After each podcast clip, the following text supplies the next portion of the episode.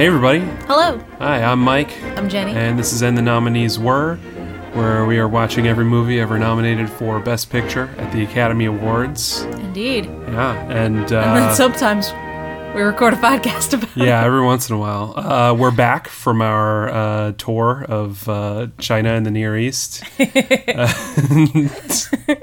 uh, yeah, we've been gone for a while. That's true. That Uh, was uh, only semi-intentional. We Yeah. had to take one week off. Yeah, uh, stuff came up. Yeah, you true. know, things happen. Life Yeah. gets in the way. Exactly.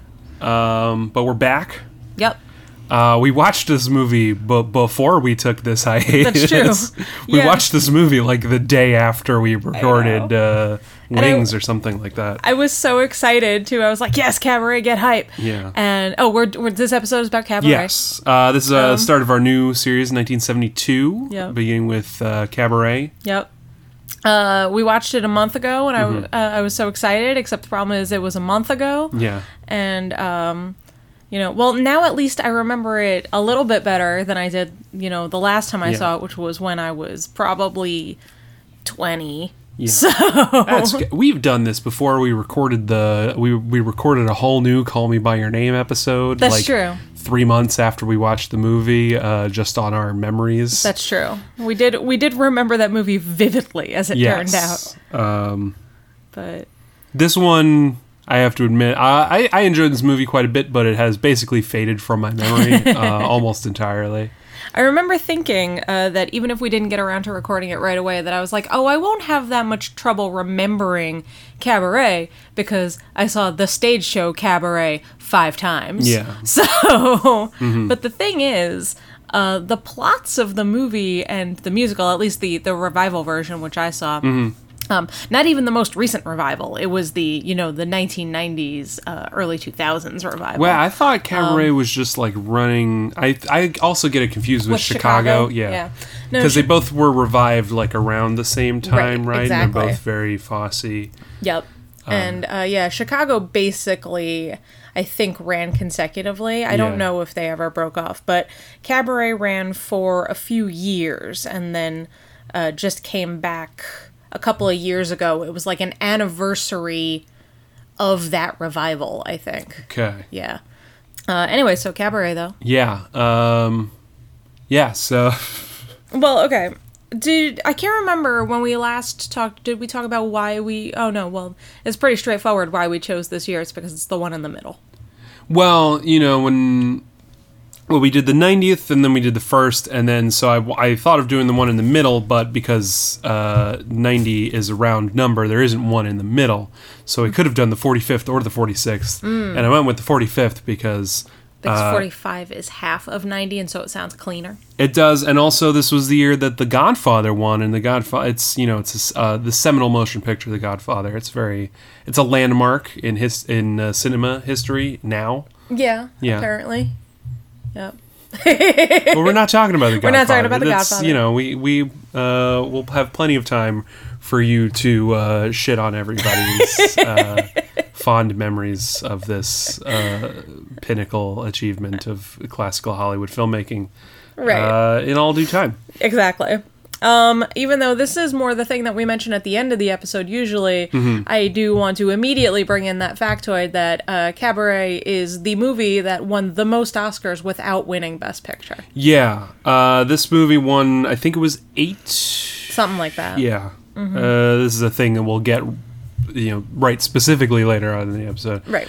Uh, this was an interesting time, I think, in uh, the movies and the Oscars. You know, this is 1972. We're just like a couple years removed from, uh, you know, the 1960s, which were a real transitional time for the movie industry in general. Uh, this was when like all the studios were going bankrupt and were getting bought up by conglomerates and things like that.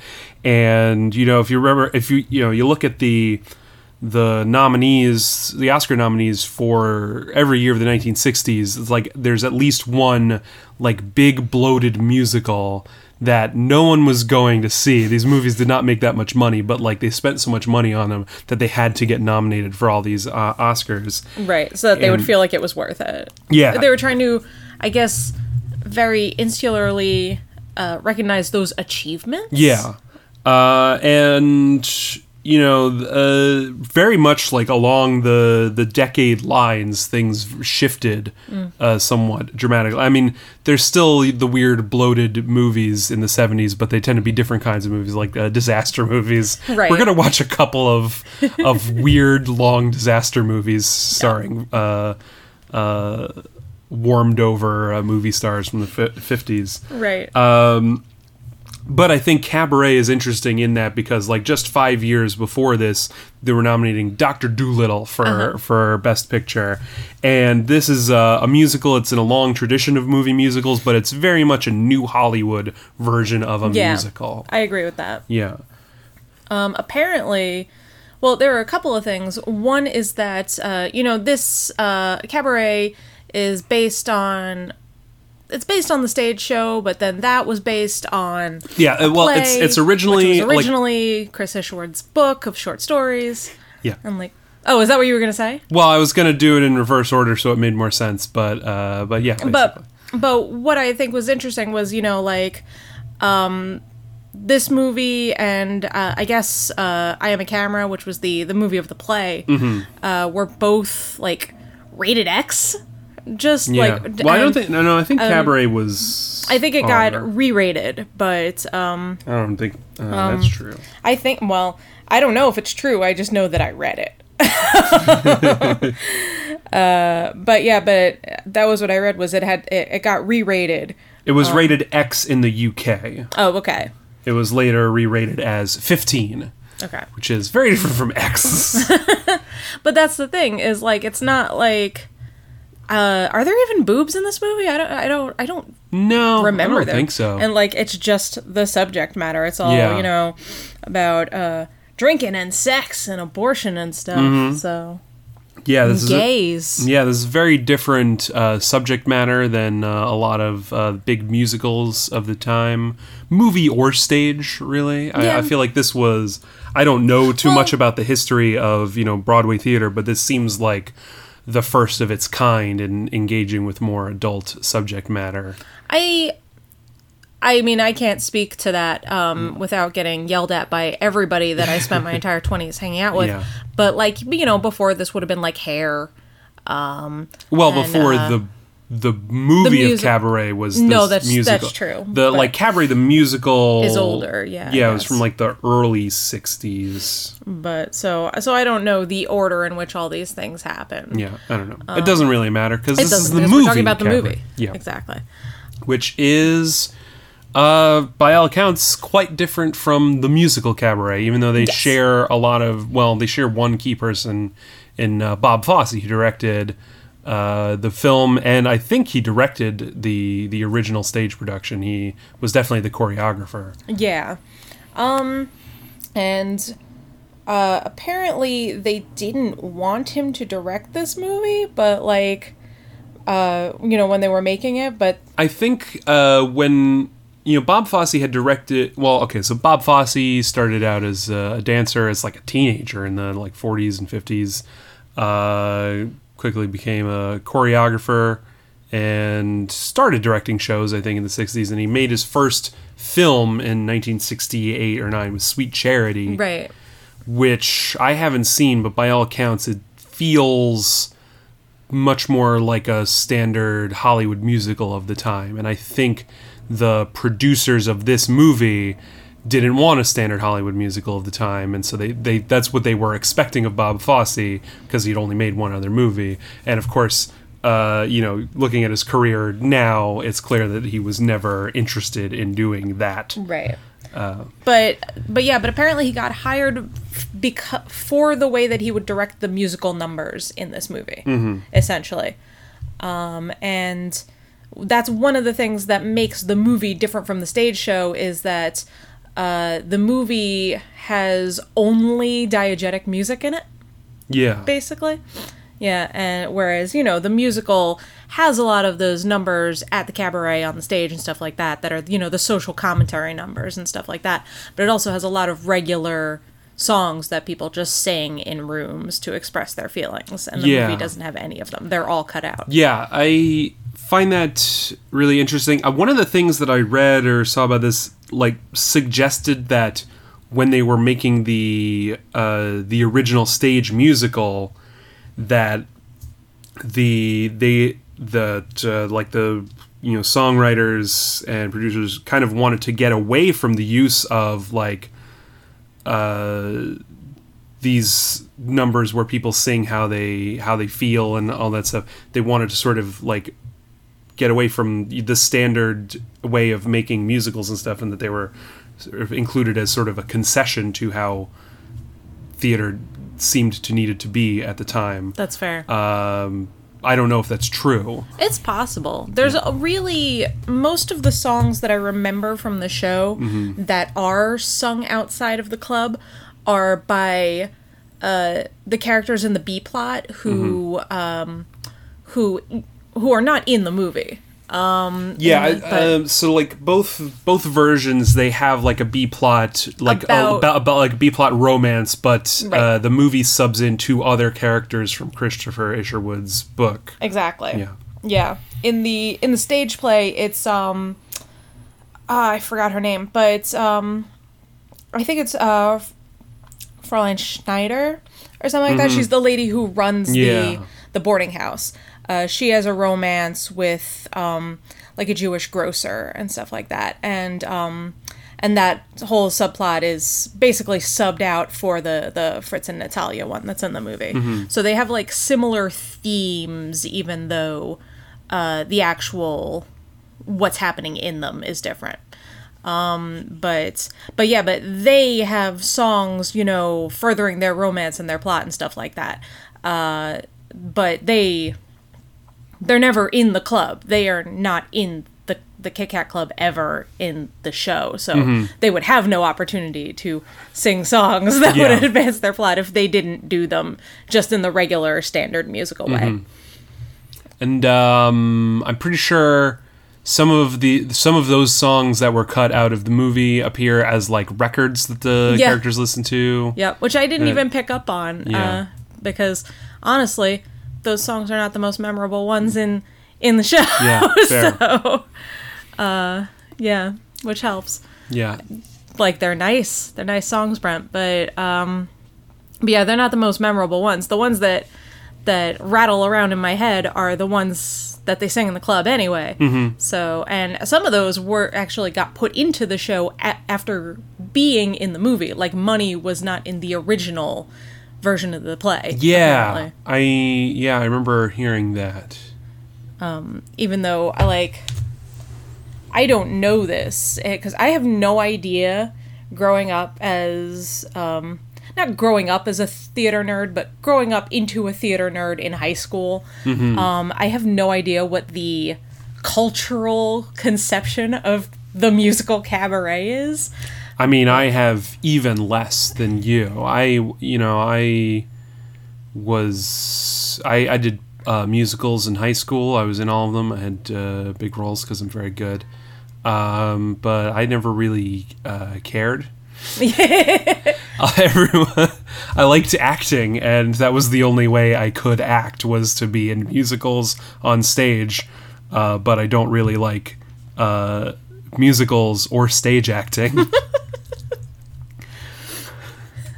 So you really, uh, you're really out of luck there, huh? Yeah, I mean, you know, uh, being in stage musicals is what you know. I is how I learned that I don't really care for stage acting. I like That's fair. uh, I like acting in movies. Uh, they're very they're very different. You know, having having very small amounts of Mm-hmm. experience with either, um, because I also I did I did drama. I did a little bit of of stage, N- very little because they didn't run the drama club uh, the for all four years that I was in high school. But um, uh, you know, I liked it. I liked being on on stage and stuff. Mm-hmm. But uh, just recently, I was in a movie for the first time. As And- was I. yeah. Well, I wasn't for the first time. But, Yeah, right. You have been in movies before. Uh, but I was in a movie for the first time, and the whole time I was like, "Where do I put my eyes?" And like, you don't have to worry about that when you're on a stage. Yeah. You look at the other people on the stage because like everybody else is in the crowd and they can't see what you're looking at anyway, and it doesn't matter.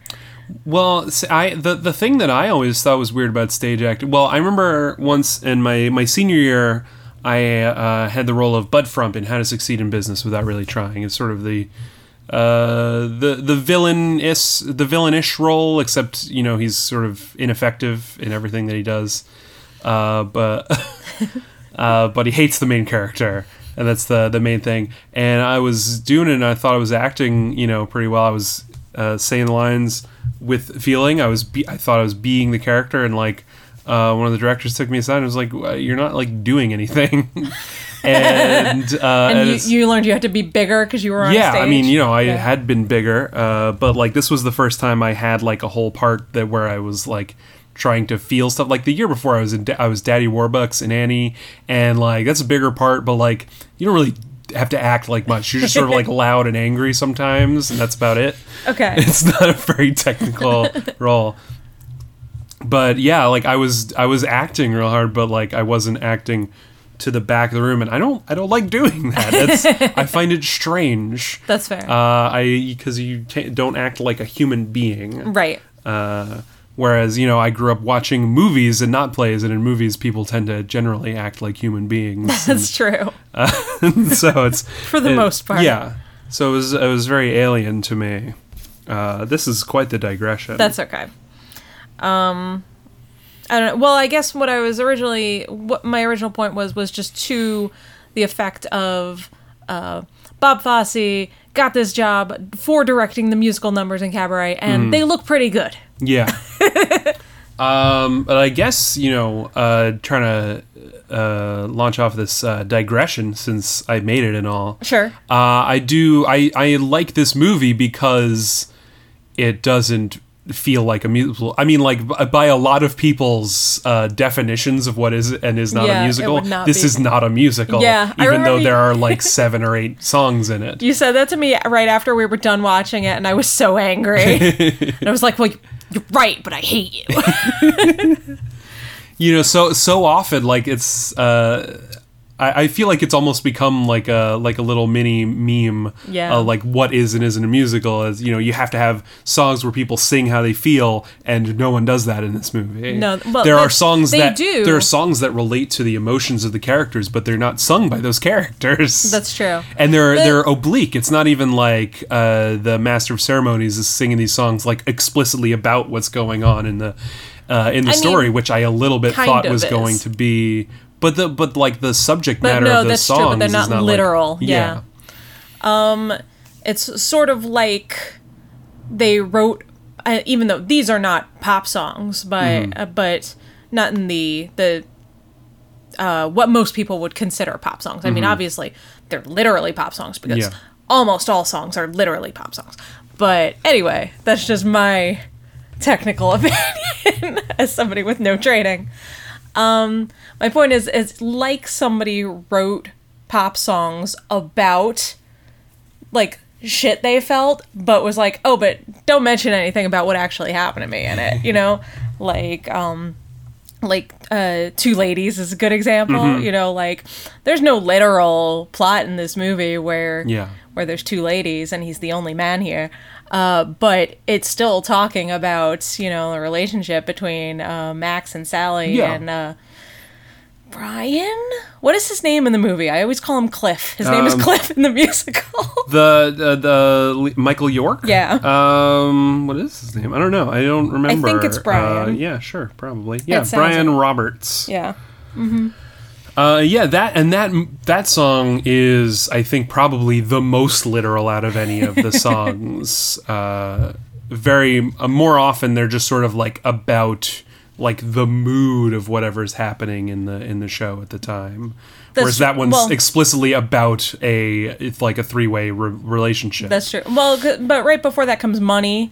Mm-hmm. And like, which uh, they sing "Money" as soon as Max comes into the movie, so like, it's. but that's but yeah, that's like not a I don't know. It's not a plot thing. That's true. What I was gonna say was that I feel like the closest that the movie comes to one of these scenes where a character just sings their feelings is there's the scene where uh, Sally sings "Maybe This Time" Yeah. uh, after she and Brian like get together, um, and you know maybe this time is like a just a a nice uh, s- bittersweet ballad about like how she sucks at relationships and like maybe this time I'll win. And But- and that's the but- one that wasn't written for this show. right. It was not written for That was show. just a uh, a Kander and Ebb like trunk song that like Yeah. they had to like show off their prowess, and Liza Minnelli just liked it a lot, and she wanted to sing it in the movie. Yeah.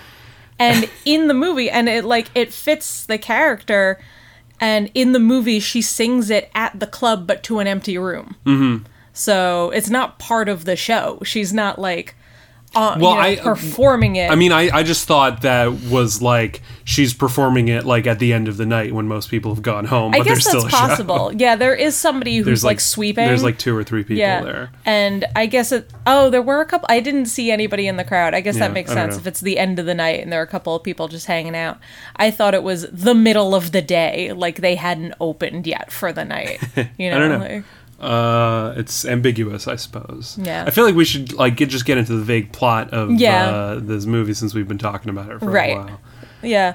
So uh, this movie is about Brian, who's not Cliff, um, and he is Michael York, and he's the Chris Isherwood stand stand-in, basically. Yeah, he is uh, like a British, uh, like upper class guy, or like a middle Yeah. class guy. Yeah, Been to all think- the yeah, big. yeah. Is like an Oxford graduate or whatever, Right. and he comes to Germany for no real reason. I think Just to hang out. Yeah, uh, and he gets a job as a. He's going to teach English yeah. to people, yeah, to pay his rent. and immediately in this um, when he goes to like the first boarding house he finds in the papers he meets sally bowles Yup. uh, a brash american Yep. She wants to be a movie star. uh, yeah a real manic pixie dream girl kind of That's true. yeah, she's uh what you would call a force of nature. yeah Yep. Uh is. uh she's a highly delusional character Mm-hmm. is the thing. Um she's uh yeah, she wants to be famous, she wants to be rich. Her um her dad is apparently a diplomat or something like that. Mm, but Um, it's possible that he isn't I think that it is possible, but I get the impression that it's more like he is, but um, but she talks about like, oh, well, we have, but ha- we have this great relationship and this and that, and really he doesn't care about Mm-hmm. Yeah, her at all, um, and that's that's the real nugget at the heart Mm-hmm. of of the character, at least as built in the movie, because a lot of this this is the thing is Sally in particular a lot of her specifics are different in the movie than they are in the show yeah i know in the uh, in the stage show the the nationalities are reversed usually Yeah. it's sally that's british and uh Yep, and, and- brian or whoever his name is in the Is in the American, yeah. Mm-hmm. but but in actual fact christopher isherwood was british mm-hmm. um i don't know if the real sally bowles i I think she might have been british I think like- she was. yeah. I think she was British. Yeah, because I read about uh, the girl that the character was like sort of based on, Yeah. And how uh, how she got mad because people thought that this was like her, and it was very much not her. Yeah, she was remember- Mm-hmm. like an anarchist, basically. And Yeah, stuff. it's funny. I remember reading that like uh, Isherwood, he like like went around like getting people's like permission, even though he changed all the names and and stuff like that. He still wanted to like make sure it was okay with all of his friends that he wrote about them. Yeah. And, uh, and yeah, the real Sally is not all that much like this. She was just sort of an inspiration for the character. Yeah, she was apparently a lady who did sing in a club and had wild romantic entanglements, and that's about as deep as the similarity went. Mm-hmm. Yeah. yeah but um you know she was like a political activist and stuff i said an anarchist i don't think that's Yeah, I that don't was know. i don't think that was true but but yeah she was like an activist and stuff and, Mm-hmm. And uh, the original stories, I you know I haven't read them, but uh, I don't know if it's like a book of short stories or if it's like like almost more like novellas or something like that. But they're usually all connect collected Yeah, in, uh, this one volume, and uh, you know like the uh, the name of the previous film that this uh, was made out of these stories. I am a camera. I think it comes from a line in the book, and uh, the, the main character just sort of like is telling all of these stories around him where he isn't really involved directly in anything Right. like there's no romance between him and Sally in the book for one thing because uh, Christopher Isherwood is gay. is gay yeah Um, but uh, but like for a mo- for the musical and then like sort of even more for the movie, they had to construct a narrative from these like disparate uh, elements. yeah. right Um, yeah, they like uh, invented this romance for the movie, right? No, it's in the no, musical It's as oh yeah, well. that's Yeah. Mm-hmm. right. Because in the musical, there's there's no reference to his uh, homosexuality Exactly. at all. And It- uh, as a sort of weird compromise in the movie, they make him bi. Right. And I th- and I think he's also by in the Broadway revival Okay. because he does also hook up with Sally, but there is like you know there's a scene of him like making out with one of the Kit Kat boys Okay. and stuff like that. Yeah. But it's just like a quick thing. It's because Yeah. it's not actually uh, his sexuality is not relevant to the plot in the musical in the same way. Yeah. So Uh, it's an interesting thing where um, I think the producers of the film wanted to uh, be more true to the source material and have uh, Brian be gay, but they just couldn't get away with it with like standards at the time. right. Uh, like it would get like an automatic X or something in America. Uh, so they sort of compromised and made his character bi, but I think that's like more interesting and more daring. And I do know, too. I yeah. It's it's weird. I think it also makes the plot more interesting Mm-hmm. because, like, um, well, because you know Sally and and uh, Brian, uh, they they flirt and they're gonna get together, and then Mm-hmm. he's like, "No, I'm gay," and she's like, "Oh, I'll stop flirting with you," Mm-hmm. but like he's not actually gay, and and then they both meet Max, who's like, uh, Mm-hmm. well, they, well, before that, they do have like a love affair. right? They do They, get together. no, they do, yeah. But And then they and then Sally has like a chance meeting with Max, With Max, who's, who's uh, rich. an eccentric millionaire. Yeah, right, exactly. yep. And uh and they like both get involved with him, but like Mm-hmm. the way that the movie plays it almost is like uh like Sally is kind of throwing Brian off for Max because Mm-hmm. she because she thinks he's going to get her into movies cuz he's famous or like even if he doesn't she'll still be able to travel the world in style and have a good time, which is all she really wants is to Mm-hmm. Have a good time.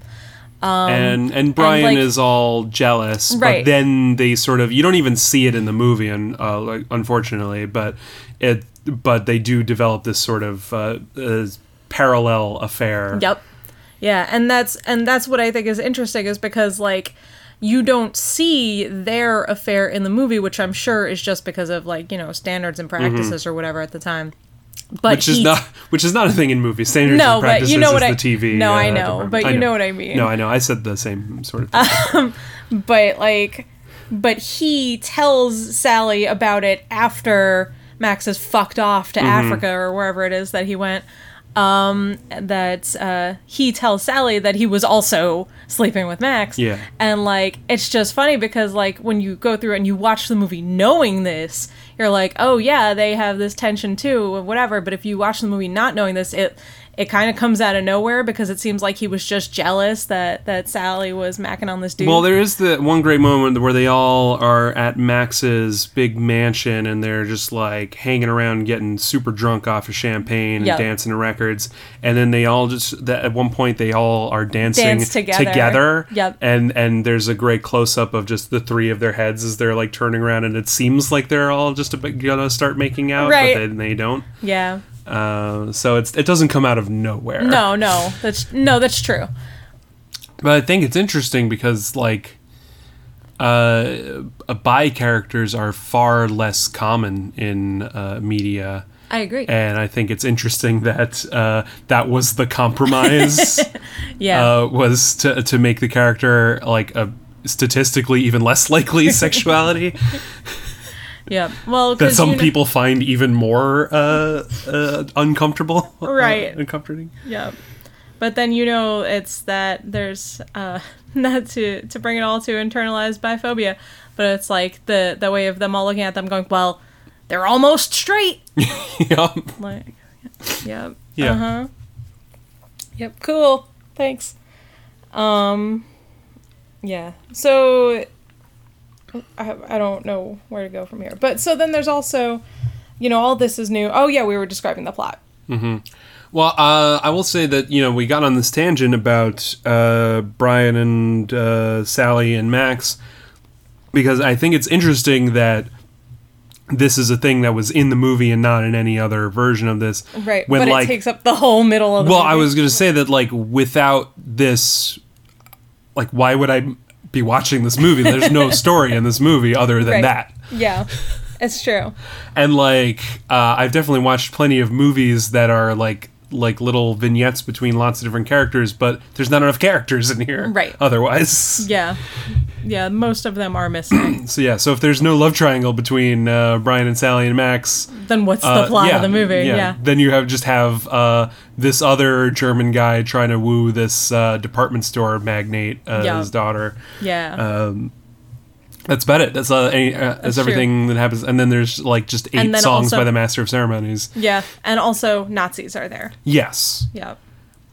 Because that's the thing is like you know all of this is supposed to be happening, uh, you know, while uh, the Nazis are coming to power. Yeah, and- very early days. Like this Right. is uh, uh, this is something that I had to you know look up to be make more clear. Uh, is that this is even before like Hitler was in the picture at all? Oh, okay. You know?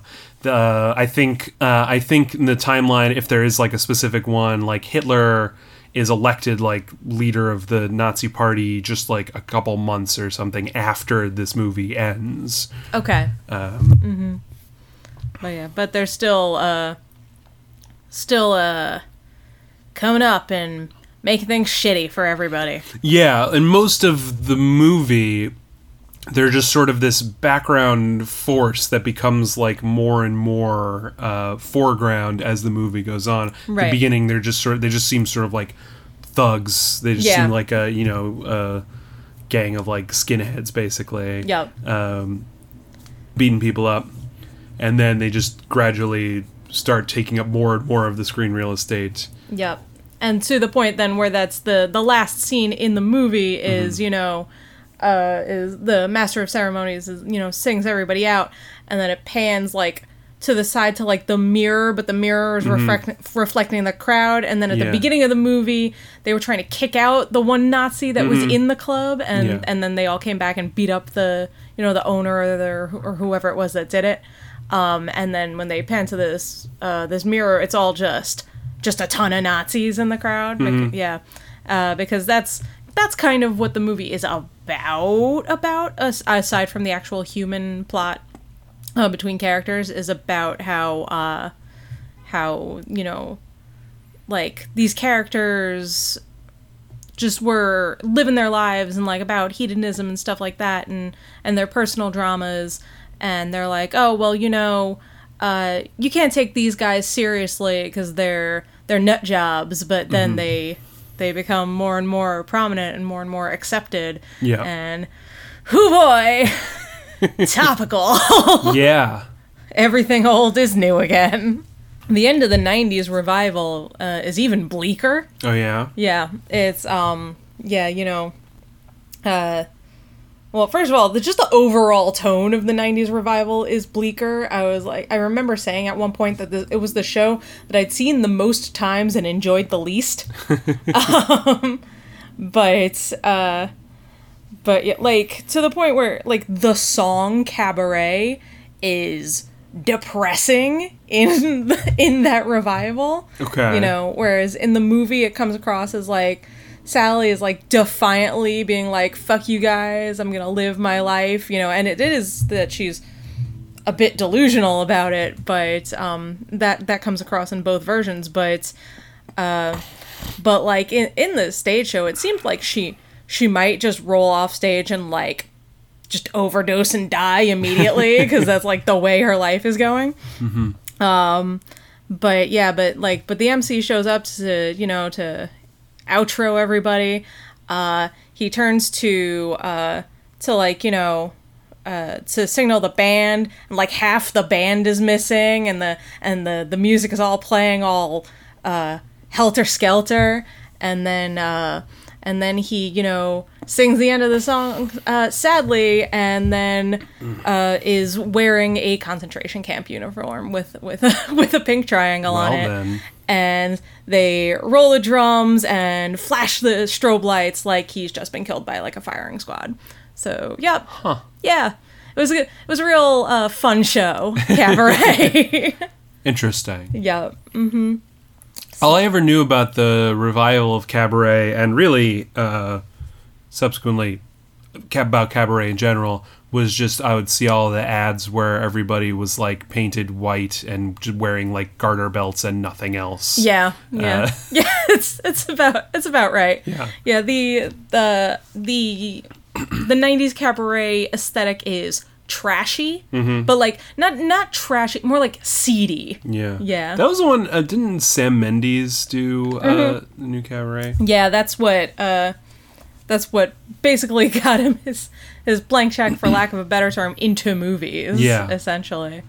I was. I think it's interesting. I feel like there is a stereotype, and I think it's a it's a wrong one that like theater directors who transition in like making films make tend to make very stagey or uninteresting looking films. But you have people like Bob Fosse and Sam Mendes and Mike Nichols who like have made such a visual mark in their films. I think it's interesting. Yeah, and it, it can go both ways. There are certainly, you know, there are certainly theater directors that go into film and uh, and seem to be unaware of why film is different Yeah. from like from the stage. Yeah, like uh, pretty much anybody who's ever uh, directed a Neil Simon play into a film, uh, which I think there's only like four. There's one guy I forget who uh, who it was who just directed like all of them, like Gene Saks or Jerry Paris or one of these guys. I don't Okay. know. But yeah, so Cabaret is a real downer. Mm-hmm. Um, uh, the the movie is not as much, even though it has the same themes. Yeah, it's it's a sort of like dour film without being depressing. Right. Like uh, you never get the sense or you don't really get the sense like like like Brian and Sally seem like they'll be fine living yeah. their own lives exactly. elsewhere. Yep. Uh, yeah. I don't know what's going to happen to the Master of Ceremonies, but he also he's like uh, But he's, he's- he's like not really a character. Yeah, he's not really a person Yeah. at all. Yeah, yeah, he's basically like a ventriloquist dummy. yeah Like it's wild. yeah or or just like uh like an like an imp. Uh, Yeah, right. Like, he's like like Puck, like an or ethereal you know? spirit. right? Yeah. Um, yeah, but like in the, I think it's really interesting the way that the whole like abortion plot basically plays out in the movie as compared to in the show. oh yeah, so I don't I don't know how that works in the show. uh, in the show, like, um, you know, uh, Cliff and Sally seem like, oh, well, they're really gonna make this work, and uh, and then Sally is like, no, and she goes and she again like has a fur coat and she goes and she sells it to go off and get this abortion by herself, and she doesn't tell uh, Cliff. Uh, but yeah, she comes back uh, like drunk from it, and I don't know, makes some flippant remark to to him, and sh- and he slaps her, and and she gets real mad, and she's like, oh, like I really wanted to live my life when you know, and as a professor's wife, and this and that, and blah blah blah, and. I don't remember if he says something mean to her about how she's never going to be a movie star. I don't remember. Probably. Probably he does. But yeah, so like um and I don't know. And then it's like basically, and then she, you know, he goes and he leaves, uh, and says something real. Um, I'm trying to remember it. Uh, but he he says some real portentous shit in his last lines in the in the play. It's like a, it's supposed to be like the narration that's the beginning of his book that he's writing Okay. but um uh I don't I don't but I can't remember it. I had it memorized for the longest time because I'd seen the show so many times. Uh but I can't remember it now. It's something like there was a cabaret and there was a master of ceremonies. Uh everybody was dancing and it was the end of the world or something like that. Um it's something like that.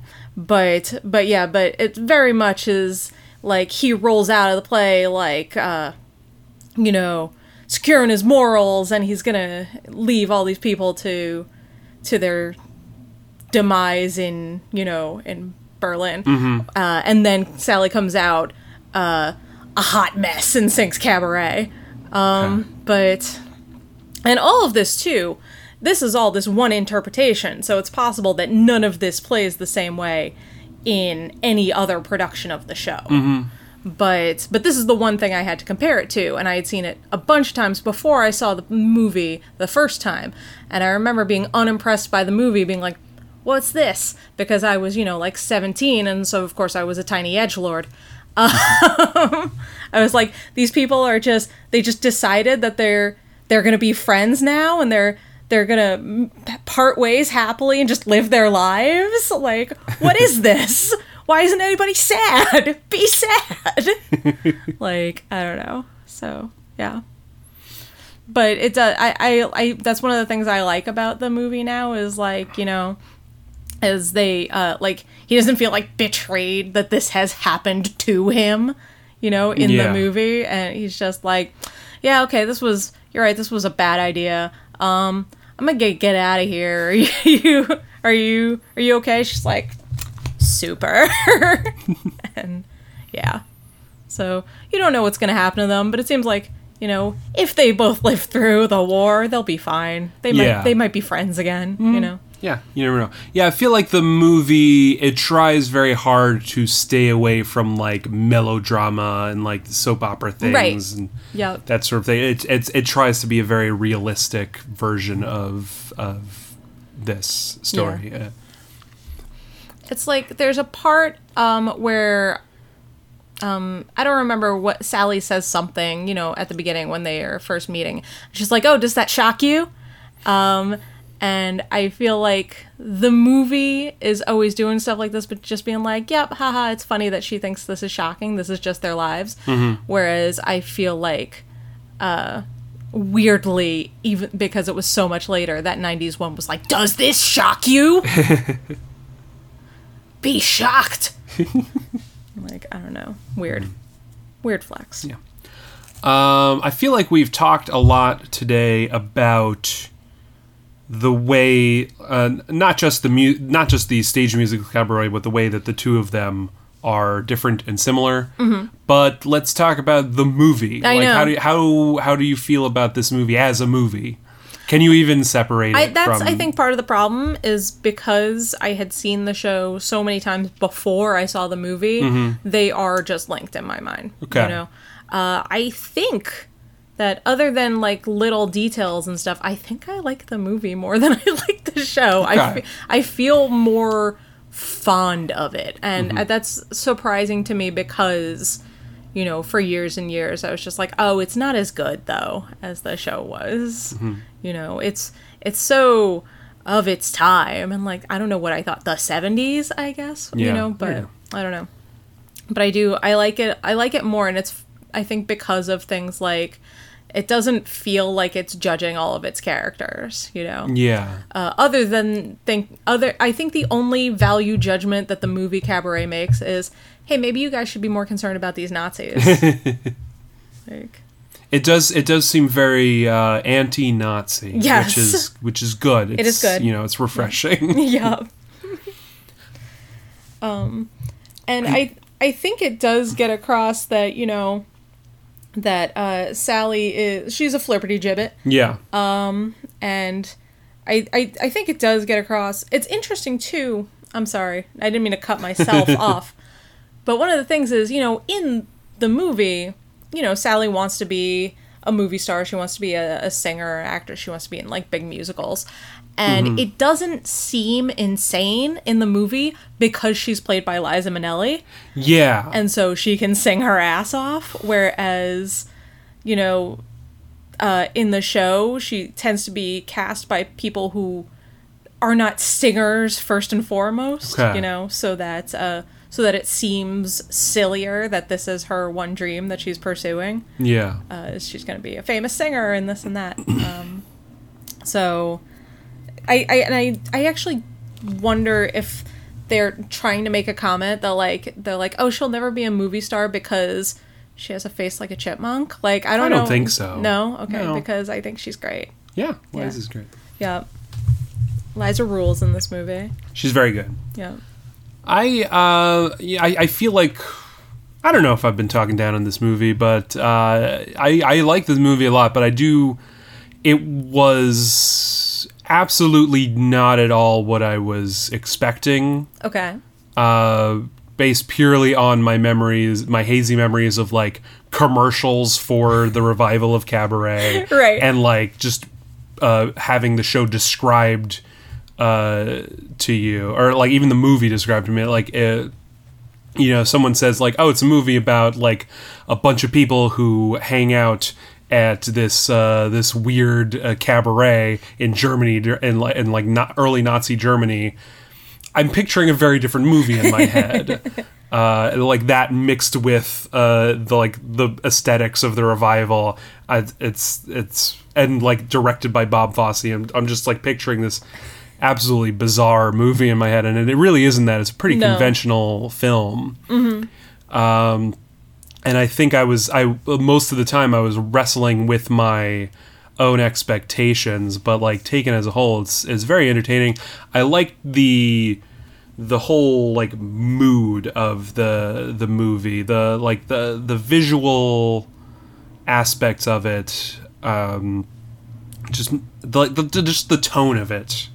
I really enjoy. It's it's realistic, but uh, but sort of grimy, um, and and there's uh, like no crazy like visual flourishes, but you're always like right there with the characters. There's a lot of like close ups Yeah. and uh, There's Wh- a lot of real close close-ups Yeah. in this movie. Yeah, from what I remember. Yeah, I just and I also just remember like the very first shot of the movie, like it's um, uh, it just starts in like the like the weird warped glass, and it's like frozen on that for a while, and then it like uh, starts to zoom out, and then you see just the master of ceremonies like pop in, and and you're like, all right, what's going on? Yeah. I think I wanted the movie to be uh, a bit stranger, but like it is a bit hampered by its time. Uh, just just now, I was wondering like how would Terry Gilliam make this movie, and it might not be think- be- it might not be better. Yeah, I was gonna say I don't know that he would be interested. Yeah, I don't think he would really yeah, care about the music or anything. well, not even that, but uh, in that the movie is ultimately about human drama. Uh, I, and he doesn't understand huma- he doesn't humanity. understand humans. uh, no. ex- except uh, uh, ultimately as uh, as tools of evil. exactly. yeah, he would get a real handle on the dystopian part, yeah. uh, and that would be it. Mm-hmm. Yeah. Um, and I but I also think I wanted a little bit more of uh, the the human drama. Like as, as like I feel like as it is right now, it's sort of like dipping its toes into like many different waters, and I feel like it. I wanted it to like stick with something. Right. You know, it's it's a musical, but it's like not a musical musical, Right. Uh, but it still is because there's like ten songs in there. Every time you say it, you add more songs. I don't know. I think I said eight most of the time. And I, was I was just looking at the list, and it seems like it might be ten songs. I don't know, That's fair. but uh, I mean, I don't. I don't necessarily want there to be more or less songs. Uh, I don't even know what I want from it. I just I feel like it's it's a lot of things that work pretty well, and not like one thing that works very well. Yeah. You know? Okay. I think that's fair. Yeah. Yeah. but I I enjoyed it. It's a and a it's a very well made movie. Um, this is the second Bob Fosse movie I've seen after we watched All That Jazz like earlier uh, like last year, Right. And that's insane. Yeah, That's that movie's amazing- great. Yeah, That that Um, movie is wild. yeah. This movie is not wild. Yeah, and I think I think especially like after seeing all that jazz, I was like more pumped for seeing Cabaret, and like Right. this movie's gonna be insane, Yeah. and it's not really insane, No. but you can tell it's a Bob Fosse movie. You know, Right. Uh, I wonder if that was part of it. I remember because you know I had seen it uh, when I was younger and didn't like it that much. Mm-hmm. Um, and so, but when we were going to be watching it again, I was so excited. And I think it was because of all that jazz. Yeah. I think I was like, oh, I was just too young and dumb to appreciate cabaret. Now I'm hype. I'm gonna be into it. And like, it's still, it's still not as good as I wanted it to be. Yeah. I do like it a lot. I think it's a good movie, but I yeah, it still wasn't what I thought it was going to be. Mm-hmm. Yeah, I can see why it won so many Oscars. This won, Mm-hmm. uh, did we say eight? I think it was eight. you're very you're very into the number eight though, so we should double check it. There, it won eight Academy Awards. There are twelve tracks on the original soundtrack of Cabaret, but uh, at least one of these is an I was gonna say, yeah, I'm, I'm actually looking at it right now. I'm trying to count how many songs are in the movie. Mm-hmm. One, two, three, four, five, six, seven, eight. There are eight songs in the movie, not counting the the outro. Okay. Which is barely a song. Yeah. So eight songs, eight Oscars. Yeah, right. You go. so there you Uh, go. One song per Oscar. Um, And uh, one more thing uh, before we wrap up about the music, like I, I'm not a musical guy, uh, and most of it is because like I don't tend to like the style of music that most musicals are. Uh, uh, and it's pretty much the same in this one as well. Unfortunately, there. I mean, there's there's a couple catchy tunes. Yeah, I don't think it's musically music in the same way. No, it's yeah, it's definitely not like a big band style, but they're all like based in this sort of like light jazz. I get yeah, uh, like I can see that. Yeah, um, but this does feel like it's a bit more inspired by like uh, like German music hall stuff, like like Brecht. Uh, Mm-hmm. Just in the style of music, I don't even know uh, dramatically what Brecht does. I know, I know, I know he's a, a weirdo. Yeah, I know that you're supposed to never forget that you're watching a play. Sounds great. Yeah. I never. I, I like movies that are like, hey, this is a movie all the time. So Um, but uh, do you like the songs in this movie? I do like the songs in Okay. Cabaret. Yeah, Yeah. um, they they get stuck in my head a lot. Uh, only one has uh, been stuck in my head at all. Uh, Is it two ladies? Yeah, it's Two Ladies. Yeah, two ladies is I think the catchiest one, and I think it's because of the diddly diddy. yeah. Yep. But um, my favorite one is the first one, which I had forgotten was not the first one in the stage musical, but the first one that she sings, "Mein Herr," mm-hmm. uh, which rules. The song rules. Uh, they had, I'm pretty sure, it, I'm not 100% sure, but I'm pretty sure it's one of the ones they wrote for the movie. Okay. Uh, she does sing it in the revival, but it's her second song uh, when she uh, gets fired or something like that. That's the song that she sings uh, be- before she leaves the club, which this doesn't happen in the movie. yeah, I didn't. she- But um, yeah, and it doesn't matter because I'm pretty sure she just gets her job back anyway. okay. but uh, but yeah, she sings a real silly song as her first uh, cabaret number in the uh, in the musical. It's a real cheeky, like uh, it's called "Don't Tell Mama." Okay. um, which you know what the the cabaret bar is named after. um, okay. Yeah, and uh, yeah, and it's just like it's you know just about like don't tell mama what she does for a living. Basically, it's one of those those kinds of songs. Um, but yeah, but it's like. But Mein Herr rules, and it's about how you can't tie her down, and like into, and that's winds up being her through line in the movie anyway. And so it, it, I found it much more effective to be the way that you meet Sally Bowles is that she's singing this song about how like she doesn't need one man because she's just gonna go find another one as she conquers the world. Uh, so I don't know, and I think it's great. That Okay. one's my favorite. okay. There is also another. There's a sad song in the movie. Uh, I well in the show that I like a lot, but I can genuinely never remember if it's even in the movie. So Yeah, I don't know. Um, that's fine. yeah, But yeah, but I, like the music. But I also I've heard it since I was you know 17 Yeah. Mm-hmm. or whatever. So it's so it's already just in my brain. Yeah, I just uh, I just don't I don't I don't get it. that's fair. that's fair. I don't get musical music. That's fine. Uh, give me give me some electric guitars. That's what. I I mean that's fair. Yeah. Yeah, we we got to make a a vaporwave musical. I think. Oh, that would be that would be rad as hell. Yeah. Uh, so this movie uh, uh, won eight Academy Awards. It was nominated for ten. Okay. Uh, so it missed Best Picture. yeah, and Best Adapted Screenplay, which both went to The Godfather. Okay. Um, see, it won Best Sound, Best Art Direction. The movie does look very, uh, very nice. Uh, best Original Song Score or Adaptation Score. Okay. Uh, I think those used to be two separate categories, and then they combined them, which allowed it, to, which allowed Cabaret to win because this is very much an adaptation of Right. pre-existing uh, music. Best Film Editing and Best Cinematography. Uh, by uh, uh, Geoffrey Unsworth was a, cin- a cinematographer who, who is one of those guys who like worked his way up in like the British film industry and like all of the all of these guys who like came up in the 40s and 50s are just like masters cinematographers who worked on amazing movies in the 70s but if you like go through their whole filmography like all the 40s and 50s stuff they were working on like you know uh uh doctor comedies and like uh and like carry on films and all stuff. But I he shot uh 2001 a space odyssey oh, okay. uh and like i think that was Which the you movie know I don't love, but that's a movie that Oh, looks, looks, great. yeah, it looks that's beautiful. my favorite thing about and it. like that's the movie that really like catapulted him to like another uh, level of uh, of work.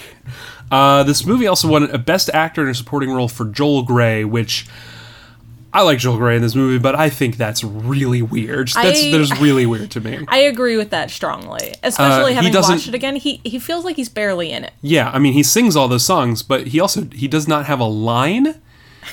I don't think he does. no. Uh, Yeah, and so it's weird. Like it's it's it's uh it's uh, making me like rethink like what a performance means. Like in a movie, I expect you to have like lines and like I mean he have does, emotions and things. He does act things without lines. Yeah, though, he's a too. Like- character and he's Yeah. trying to. But it's I don't know. It's just it's just weird. Like, I'm pretty sure, and unless I'm remembering this incorrectly, I feel like at one point backstage he like has a conversation with Sally, uh, but it's but he doesn't actually say anything. Like she says something to him, and he like kind of like gives her a look. I remember and, he sticks his tongue out at her at one moment. yeah, Uh, I don't know. Yeah, that might be what I'm thinking of. Mm-hmm. I don't know. So but yeah, that's about it. And Yeah. uh, I didn't know you could win an Oscar for that. it just never even occurred to me. Yeah. It's it's interesting. I do think do- we were talking I- about this the other day. I Uh, the say- other nominees there there were three nominees from The Godfather. oh right in that And, category. Yeah, we think they canceled each other Yeah, out a little uh. Mm-hmm. Robert Duvall, James Caan, and Al Pacino. I think we're all up for best supporting actor. Yeah, it's it's insane. And so yeah, they they all canceled out each other, and, and Joel Grey won, which good for him. Yeah, and I I do uh, I did misspeak. He does have lines. It's just that they're all on stage. Yeah, in- he's yeah, they're- but they're like in a song. Like he Well, like speaks during a song. during a number, not necessarily like the song. Like Maybe, he introduces the whole setting. That's true. You know, uh, all that stuff. You know, talks about I don't know what they're doing. I don't like all this Yeah, stuff. You know, but yeah, most of his lines are uh, they are all during the musical numbers. Mm-hmm. Yeah, even if they're not uh, part of the song itself. Mm-hmm. Yeah. Um, Liza Minnelli won Best Actress. Uh. Yeah, yeah, she's very good. I feel sometimes like when she has to get like really emotional, it like doesn't quite uh, work. Mm-hmm. But she's very good. She's great. She's um, she certainly sings those songs. She Yeah. sings the hell out of those songs. Yep.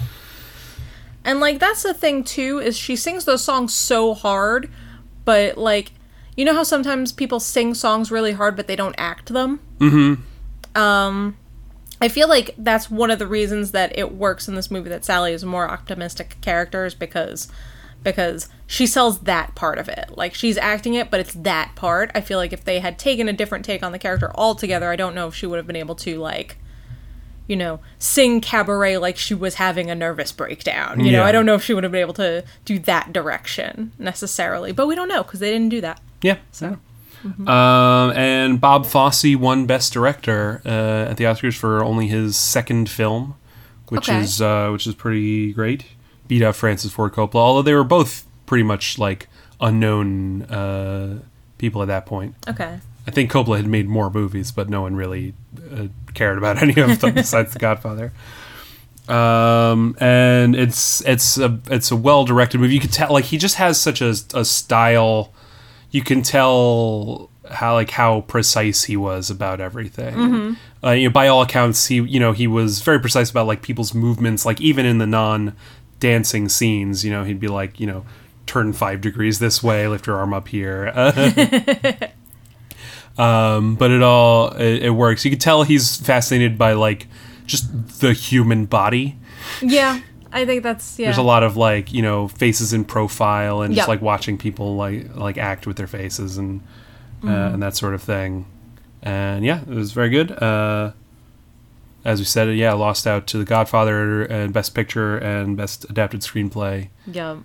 uh, which I mean, I feel like that's fair. I mean, I don't know. We'll we'll talk about the Best talk Picture about- when yeah. we get there, but I do think But that uh, From the screenplay know, of this movie, it's like it's fine. It's fine. Yeah. Um, and from everything I know, you know, of the book, The Godfather, uh, I'm I'm sure that the the screenplay is much better than the book is. Wow. You know, it certainly seems like they uh, distilled all the interesting parts, but then again, maybe not. I don't know. Mm-hmm. Yeah. It's a long book, very long book. Not really. No, isn't it like 500 pages long? No, I think it's even less than that. I don't know. Yeah, Oh. it's, it's a real just like it's it's real like uh like airport uh like like gritty gross uh uh okay. paperback type thing. Been lying to me about The Godfather. I mean, as far as I know, I started to read it and then I lost my copy of the book and I Uh, And you were like, I'm fine with this. yeah, well, I bought a copy later, but I never, I never re, I never tried to read it again. Okay. Anyway, do we have anything else to say about Cabaret? I got you that time. Yeah, dead. Um, no, it's uh, it's pretty good. Yeah, I liked it. Yeah. Mm-hmm. Uh, is definitely it's a good nominee for best picture. Yep. So the one thing that I did want to say about Fritz and Natalia, who we mentioned just in passing, they just have a B plot. Um, he's like uh, Brian's friend who is taking German, uh, um, English lessons from him, and uh, Natalia also is taking English lessons, but she is a an heiress to Yeah. to a grocer and stuff like that. But she's Jewish, and and he's not. Oh no! And so she won't date him. But uh, turns out he secretly is Jewish, and like didn't tell anybody so so that he could like succeed in life. But he Yeah. doesn't like have a job. I don't know. No, he's like an import exporter or something. Yeah, right? something like something that. vague. Yeah, I Um, mean, like it's. It, I I thought that was gonna uh, amount to more because like the way he talks about his business early on, it sounds like he's Like he does to sh- crime? yeah, he's up to some shady business, but Yep. like not really. Yeah, it never comes back. Yeah, so yeah, but that's the whole thing with the both of them is like they they give like a good amount of time to their plot line, and then like finally, you know, uh, Fritz tells her that he's Jewish, and so they get married, and then they disappear from the movie entirely. Yeah, you see their wedding, and then that's and that's it. the, that's it. That's it. you never see them again. You never hear about them again. I mean, that is towards the end of the movie, It's but it is, but not like as close to, to the end of the movie as I thought it would be. Like I thought I would find out what became of them. Do Mm-hmm. Yeah. they flee? Are they stuck? Like what's happening? She Mm-hmm. has money. I feel like they should be able to leave, but like maybe they don't think that they and you know, like none of this ever comes up. Yeah. So I don't know. And that's what I had to say about them is that um it's I, I don't understand the point of it other than just, like Yeah, you I know, wanted it, there- it like, gives if- this other perspective I guess but Yeah. then doesn't go anywhere yeah, like this is uh, one of the things that I guess I wanted more. Like it seems like there's like you know two parallel relationships, you know, Mm-hmm. but the but one is far less developed than the other, Right. And if it's if this was like if this is like an ensemble thing where there's multiple storylines, there should be uh, more characters, more storyline. yeah um, as it is, it's a story about uh, Brian and uh, and Sally, uh, and then for some reason there's other people in the movie. right yeah. yeah okay Um, well, thank you everybody for listening. I hope you're all still there after Yeah, our gonna- uh, extended hiatus. I know we're gonna put up our schedule on Twitter and try to Yeah, I try to stick to it a yeah, I think closer. we'll stick to it from now on. I think Yeah. Mm-hmm. we'll we'll have some some time. Yeah. Um, we'll have to see.